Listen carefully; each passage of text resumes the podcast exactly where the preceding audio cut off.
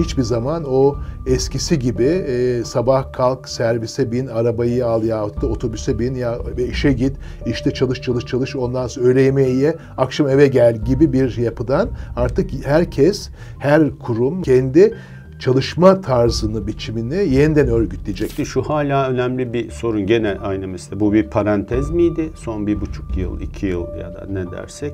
Yoksa biz başka bir şeye doğru ilerliyor muyuz? Bu devletle ilişkideki bu yeni güvenin e, sadece devletimiz çok güçlü değil, devletimiz evet. esaslı bizi care ediyor. Devletimiz bizle ilgili olan sağlıktan tutun hani gıdaya kadar, bu işsizliğe kadar bu sorunlara çözüm bulabilecek mentalitesinde bir geçiş var. Bu dönemin bize bıraktığı izlerden bir tanesi yönetimle ha, toplum arasındaki güven ilişkisi zedelendi. Bütün dünyada öyle. Türkiye'de de gözüken bütün çalışmalarda öyle gözüküyor.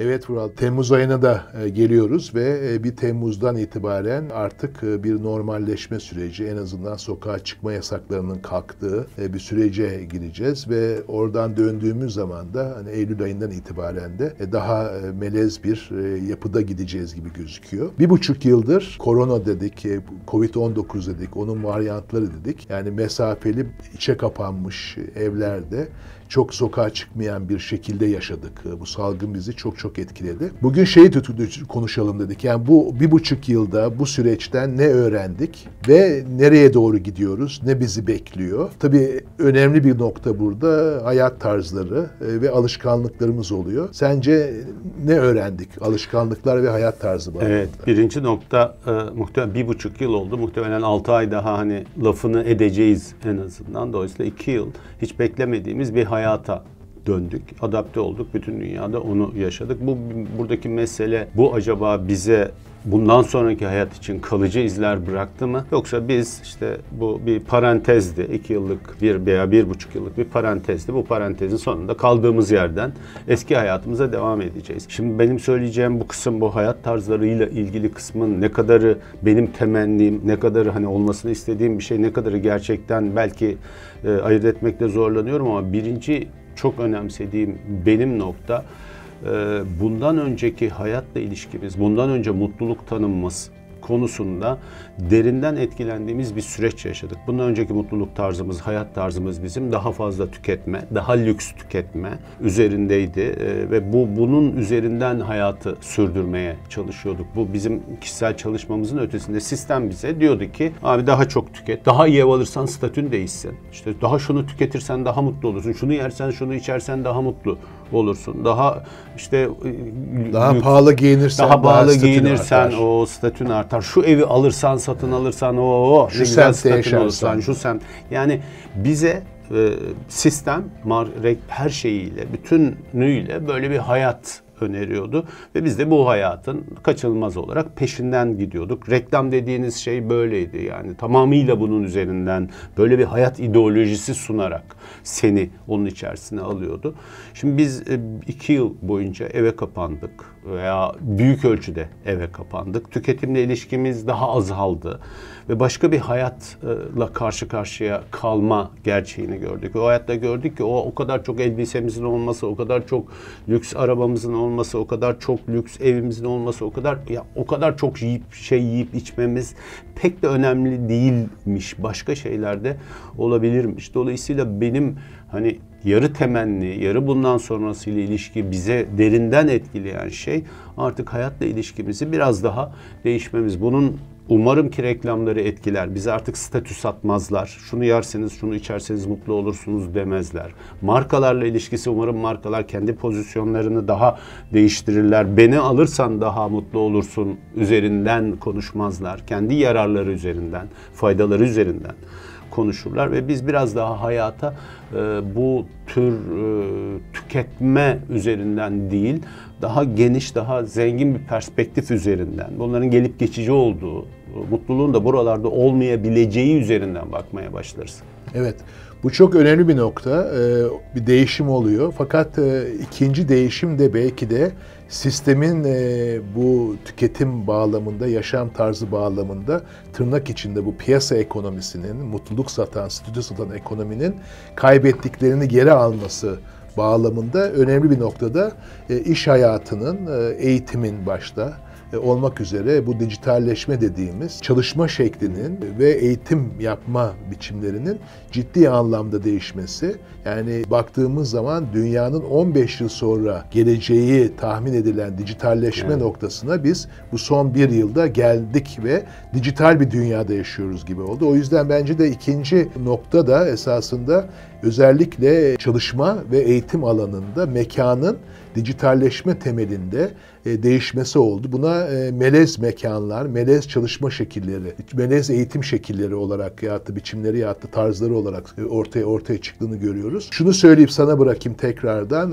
Örneğin hiçbir zaman o eskisi gibi sabah kalk servise bin, arabayı al yahut da otobüse bin ya ve işe git, işte çalış çalış çalış ondan sonra öğle yemeği ye, akşam eve gel gibi bir yapıdan artık herkes, her kurum kendi çalışma tarzını, biçimini yeniden örgütleyecek. Eskiye dönmeyeceğiz. Yeninin tam ne olduğunu bilmiyoruz. İkincisi de kendi alanım. E, üniversitede çalıştığım için hakikaten hani biz hani Eylül ayından itibaren Sabancı. Üniversitesi e, olarak diğer üniversitelerle de melez dediğimiz yüz yüzenin çok daha artıcı artacağı bir yapıya gireceğiz bu aşılamayla ilgili ama artık o eskiye dönmeyeceğiz. Yani dijitalleşme eğitimin çok önemli bir boyutu oldu. Evet bu bu yani hani dijital devrim belki daha önce başlamıştı ama dijitali kullanma devrimi evet, diyebileceğimiz bu dönem yani. felaket bir şekilde 15 yılı geriye çekti. Şu hala önemli bir sorun gene aynı mesele. Bu bir parantez miydi? Son bir buçuk yıl, iki yıl ya da ne dersek. Yoksa e, biz başka bir şeye doğru ilerliyor muyuz? Bu çalışma hayatında da e, e bizim aramızda da şu anda İngev'de mesela ne yapacağız sorusunu tartışacağız herhalde. Çünkü evet yani salgınla ilgili etki bitiyor. Biz bugünlerde ne yapıyorduk? Normalde birçok kuruluş gibi. İşte hafta içi dört gün dönüşümlü geliyoruz. Yarısı bir gün geliyor, yarısı bir gün geliyor. Eğer toplu taşım kullanma veya toplu taşımla bir arada gelme olan varsa onlar hiç gelmiyorlar. Cuma günleri de yani haftanın bir günü de hiç kimse gelmiyor gibi bir sistemle bugüne kadar geldik.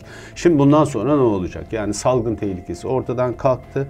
Biz tam senin dediğin gibi eskiye mi döneceğiz? Yani artık tamam herkes geliyor, sabah gelir işte senin dediğin gibi öğlen gider filan. Yoksa bu sisteme mi devam edeceğiz? Sorusu önemli bir soru ve bu çalışma hayatının e, örgütlenmesi açısından da önemli. Çünkü bizim bütün motivasyon tecrübemiz, motivasyon bilgimiz, aidiyetimiz, bilgi paylaşma sistemlerimiz içerisinde e, bir arada olmak çok önemli bir. Fiziksel olarak da bir arada olmak çok önemli. Bütün literatür de bunun üzerinden gelişti. Yani iş hayatının literatürü fiziksel olarak bir arada olan insanlar üzerinden gelişti. Bu ister hani eğitim açısından, e, on the job dediğimiz hani iş yerinde, iş üzerinde eğitim açısından olsun. Bütün sistemlerimiz bunun üzerinden gelişti. Kültürümüz bunun üzerinden gelişti. Şimdi biz ama şöyle bir ikilemle karşı karşıyayız. Yeni döneme uygun yeni sistemleri geliştirmeyi başarabilecek miyiz? Eskiye tam mı dönebileceğiz? Tam senin dediği gibi gerçekten melez bir sistem bulmamız lazım. Her ikisini de kullanabiliyor olmamız lazım. Ne tam eskiye dönebiliriz? Dönmemeliyiz. Ama e, yeninin e, eskideki o avantajları da nasıl e, evet. kapsayabileceğinin de yolunu Bence çok, bulmalıyız. Tabii çok önemli çünkü dikkat edersen geçen yıl Mart'ta başladı. E, ilk başta e, aa, işte online'da oluyormuş. İnsanlar çok çalıştılar. Yani öğrenciler esası derslere daha fazla katıldı. Hocalar derslerini daha da yorularak verdiler. Diğer iş alanları yerlerinde de böyle. Ama giderekten Aa, insanlar çalışıyormuş, dijitalde oluyormuş, hani evde de oturuluyormuş derken bu son dönemi ben baktığım zaman esasında sıkıntı vermeye başladı. Çünkü hakikaten hani eski belki sorunluydu ama insanların bir araya gelmesi lazım. Mesela öğle yemeği yemesi lazım dışarıda. Evde yiyince Ipsos'un bir araştırması var. Ortalama herkes 6 kilo almış. Yani çünkü artık sıkılıyor insan o ev, evde. Online çok yoruyor. Psikolojiler bozuluyor. O yüzden tam bilmiyoruz ama eskiye dönmeyeceğiz ama eskinin de önemli noktaları olduğunu hani geçen sene biraz onları ignore etmiştik. Yani ay canım yani dışarıda da ne olsun hani evde de olur. Niye oraya gidelim hani evde evet. de olur ama evde de olmuyor. O yüzden de bu bu hibritin nasıl olacağını göreceğiz. Onun Çok araya, araya bir cümle gireyim. Benim hep şey hakikaten geleneksel inancım vardır. Yani öğle yemeğine 3-4 kişi gidip sohbet et gittiklerinde yaratabileceğin enerjiyi Tabii, tabii. hiçbir online toplantı Evet. vermez. Yani geçen sene öğle yemekleri önemli değil diyenler bu sene fark ettiler. Ben de dahil olmak üzere. Öğle ben çok önem veririm öğle yemeğe. Tam da bu nedenle çünkü bir çalışmadır esasında o aynı zamanda ve yaratıcılıktır. Ama bu sene ya bir öğle yemeği olsa da yesek filan ya da bir yere gitsek gibi oldu. O yüzden eskiye dönülmeyeceği ama o denge nasıl sağlanacak? Ee, onunla ilgili ciddi çalışmalar var. Yani benim kurumumda da diğer yerleri de izliyorum. Ee, bu bu ya- yaşamın e, eğit- eğitim ve çalışma şeklinde değiştiğini göreceğiz. Bence üçüncü olan nokta öğrendiğimiz ve yaşadığımız yani biraz evvelki bu yaşam tarzı tüketim gibi büyük kentlerde yaşamak çok önemliydi. Gökdelenlerde yaşamak çok önemliydi. İstanbul herkesin gelip gittiği yerdi. Mesela İstanbul ilk defa göç vermeye başladı. İstanbul nüfusu azalmaya başladı. Yani artık bu kentleşme, büyük kentler kavramından küçük yerlere, daha farklı yerlere gitmek. Yani Hocam küçük yerler üzerinde endişelenmeye başlamamız lazım o zaman. Evet evet yani o, o- onunla ilgili fikrin sonucu bu kentleşmedeki dönüşüm de bana ilginç geliyor. E, bu Covid-19'un çok yani neden olmadığı ama çok hızlandırdığı bir şey oldu. Ama kaygılarım var onu da sorarım ama ilk önce senin fikrini alayım. Evet evet yani benim orada üçüncü ekleyeceğim buradaki kaygı sana da onu hani sormaya çalıştım. Büyük kentten küçük kentlere, yerleşim yerlerine, küçük yerleşim yerlerine doğru bir kayış var. Umarım o nasıl bir etki yaratır küçük yerlerin dönüşümünde o da ayrı bir mesele. Benim üzerinde duracağım bir başka bu dönemin bize bıraktığı izlerden bir tanesi kendi çalışmalarımız, İngilizce araştırmalarında falan da gözüküyor sosyal yönetimlerle toplum arasında merkezi yönet bir yandan güç merkezileşti bu kesin. Ama öbür yandan yönetimle ha, toplum arasındaki güven ilişkisi zedelendi. Bütün dünyada öyle. Türkiye'de de gözüken bütün çalışmalarda öyle gözüküyor. Hem Dünya Sağlık Örgütü bu sağlık baş, başlan, salgının başlaması, salgının ülkeler ve insanlar arasında transferi, birbirlerine gidilmesi, bu arada yönetimlerin müdahale etmek, hazırlıksız yakalanması, bir sürü insanın işsizlik kalma, ne yaparlarsa yapsınlar devletler, işsiz kalması, rakamlarla ilgili tartışmalar, e, aşı, aşı süreciyle ilgili, aşının fiyatları ile ilgili tartışmalar, e, yerel yönetimler ve merkez yönetimler arasındaki tartışmalar, bütün bunların içerisinde yönetimlere olan güvensizlik artmaya başladı. Bu bütün dünyada öyle. Yani insanların belki politika ilgisi de azalmaya başladı. Yani o, o taraf biraz aç aç aradaki açı açıldı. Ee, öbür yandan da hepimizin aklına şu girdi toplumun arkasına. Devlet dediğimiz şey sosyal özellikler taşımalı. Yani devlet dediğimiz şey böyle hani liberal düşüncelerde işte Ayn Rand'dı bilmem neydi hani devlet dediğimiz şey şeye karışmayan varsın insanlar birbirleri arasındaki ilişkileri kursunların ötesinde eğer varsa toplumun hizmetindedir ve sosyal özellikler taşınmalıdır. E, toplumu desteklemelidir. Özellikle dezavantajlı grupları desteklemelidir kavramı da artık hiç kimsenin inkar edemeyeceği bir kavram haline geldi. Bir yandan eski yönetimlere güvensizlik artarken bir yandan da artık kafamızdaki devlet anlayışı bizim ideolojimiz yani devlet hiçbir şeye karışmasın. Biz insanlar kim kimi ne yapıyorsa yapsın ötesinde devletin sosyal olması lazım da e, Bence de çok kalacak. Bence de çok önemli ve oraya doğru daha da gideceğini düşünüyorum. Ben buna kendi dilimde e, devlet gücünden, devlet egemenliğinden devlet kapasitesine geçiş diyorum. Çünkü devlet kapasitesi nedir? Sağlık alanında senin doktorların var mı, hastanelerin var mı, aşı yapacak insanların var mı, aşıyı bulabiliyor musun? Şimdi gıda çok önemli olacak. Yani gıda alanında senin esasında gıda ile ilgili kapasiten var mı? Gıda o üreticilerle ya kişi şey arasında tüketiciler arasındaki bağlantıyı kurabiliyor musun? Aynı şekilde diğer ekonomi alanında şimdi mesela genç işsizlikten bahsediyoruz, iş bulma. De. O yüzden de yani bir taraftan hani şeyi söyleyeyim, Amerika'ya referans vererekten ben geç- 2020 yılının Ocak ayında Amerika'daydım. Yani Trump kazanacak deniyordu. Bütün bu Covid Evet. olayı ve senin anlattığın olay, yani kapasitenin düşmesi, kutuplaşma, Amerika'nın çalkalanması işte Biden'ı kazandırdı. O yüzden de o güvensizlik yani Trump bak olan güvensizlik giderekten arttı. Bunun daha da devam edeceğini düşünüyorum ben ve başarılı ülkeler mesela Yeni Zelanda bu hem sağlık alanında olsun, insanların sosyal uyumu olsun, normlara bağlılıkları olsun başarılı oldu. Güney Kore başarılı oldu, Almanya başarılı oldu. O yüzden bu devletle ilişkideki bu yeni güvenin e, sadece devletimiz çok güçlü değil, Devletimiz evet. esasında bizi care ediyor. Devletimiz bizle ilgili olan sağlıktan tutun hani gıdaya kadar bu işsizliğe kadar bu sorunlara çözüm bulabilecek mentalitesine bir geçiş var. Aynı şekilde bunu biraz evvel hani atladım onu söyleyerek de bu Hı. noktayı bitireyim. Yani bu kentlerden küçük yerlere geçmek, kentlerden mesela ne bileyim İzmir gibi, Manisa evet, gibi, Çanakkale sana. gibi orada da mesela e, yine bu devlet ve yerel yönetimle önemli oluyor. Çünkü evet İstanbul'dan gidiyor ama şimdi Kadırga koyunda farklı yerlerde Ege kıyılarında gördüğümüz aşırı bir inşaatlaşma, aşırı bir e, siteleşme şeyi var. O yüzden de hani İstanbul'dan kaçıyoruz diye güzel Yeni yerler yaratıyorsun evet, Yani İstanbul aslında İstanbul oluyor. Evet, yani, yani oraları da doğayı yok etmeyelim. İşte orada da yani insanlarla yerel yönetimler ve devlet arasındaki güven yani kapasite devlet bunu engellemesi lazım diye düşünüyorum. Bir de tabii burada e, bir son olarak şuna da bakabiliriz. Mutluluk demiştin ya sen, birlikte olmaları, birlikte zaman geçirmeleriyle ilgili olan psikoloji de değişti diye düşünüyorum. Hı hı. Onunla ilgili ne düşünüyorsun? Evet evet. O, orada da yine bir bizim sosyal uyum raporuyla ilgili benim de gördüğüm, başka okumalardan da gördüğüm şey giderek daha introvert, içe kapanık bir e, toplum. Bu bunun bize bırakacağı, bu sürecin bırakacağı noktalardan bir tanesi introvert bir, içe kapanık bir toplum olma eğilimi artıyor. Yani çok yakın arkadaşlar, yakın aile çevresi içinde kapalı. Hani eskiden ya da eskiden demeyin Covid öncesinde işte şuraya gidelim, buraya şu ülkeye seyahat edelim, bu ülkeye seyahat edelim, şuraya gidelim. Hani vizelerimiz şöyle oldu filan çok yaygındı. Yani uluslararasılaşma ve uluslararası açık seyahatler, tatiller filan bütün dünyada çok gelişkin bir noktadaydı ve adeta sınırlar ötesi büyük bir insan akımı transferi vardı.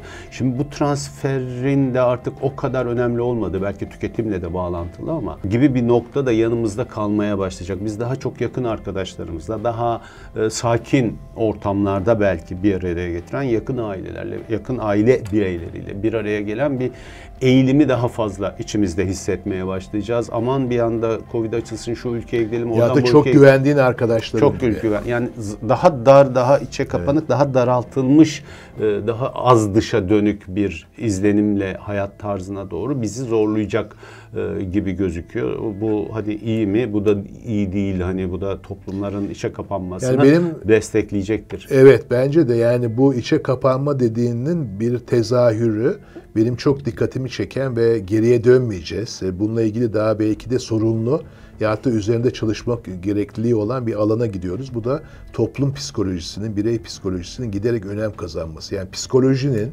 hem toplumsal düzeyde hem bireysel düzeyde bu Covid döneminde ne kadar önemli olduğunu gördük. O yüzden de yani e, televizyonlardan başlayarak dizilere kadar ve akademik çalışmalara kadar psikolojinin böyle bir önüne mes hatta bir programda evet, yapmıştık evet, yani yükselişi evet. olarak çünkü e, insanlar mutsuzlaştılar, insanlar içe kapandılar, insanlar belirsizliğe karşı kendilerini zayıf hissettiler, insanlar korktular, kaygılandılar derken bu toplumsal düzeyde de oldu.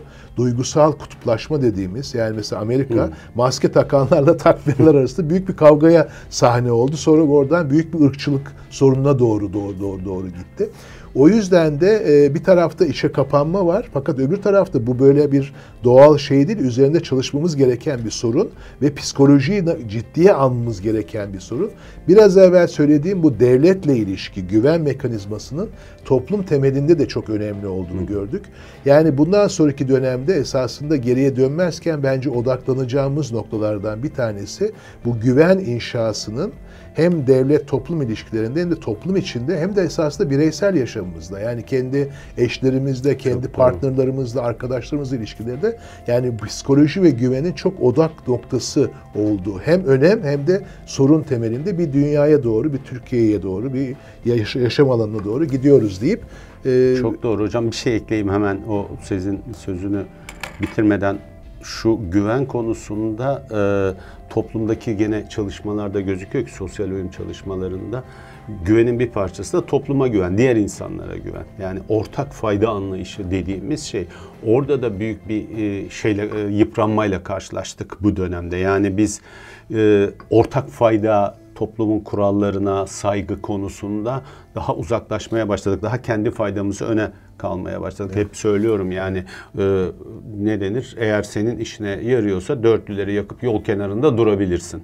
O arkadaki adamlarda trafiği kapatıp kapatmadığın o kadar önemli değil. Dolayısıyla başka insanlara güven konusunda ve ortak fayda anlayışında da bir sorun yaşamaya başladık. Kendi alanımızı korumaya Evet, doğru. e, Ama doğru o yöneliyoruz. Bu da bir tehlikeli evet, bir yanı ama var. olumlu bir notla bitirelim. Mesela bu maske takma. Niye maske takıyoruz? Çünkü kendimizi korumak için değil, ötekini de, karşımızdakini de Evet. korumak için. O anlamda da mesela Türkiye'deki Türkiye insanı bence çok da olumsuz yani Avrupa ile falan Amerika ile karşılaştırıyorum. Fena değil yani baktığımız zaman. O yüzden böyle bir ahlaki birey, erdemli birey dediğimiz hani güven önemli, sorun olarak önümüzde duruyor ama acaba hani ötekini düşünebilir miyiz gibi. Hem bir taraftan arabaların dörtlü yakarak durduğu hem de bir yani maske takarak öbürlerini koruduğumuz bir yere gidiyoruz ama burada bence e, güven çok önemli bir e, referans olarak Evet. kalacak. Topluma, başkalarına ve tabii her şeyden önce de yönetime Evet, güven güven. noktasını yeniden güçlendirmemiz Evet, evet, gerekiyor. evet.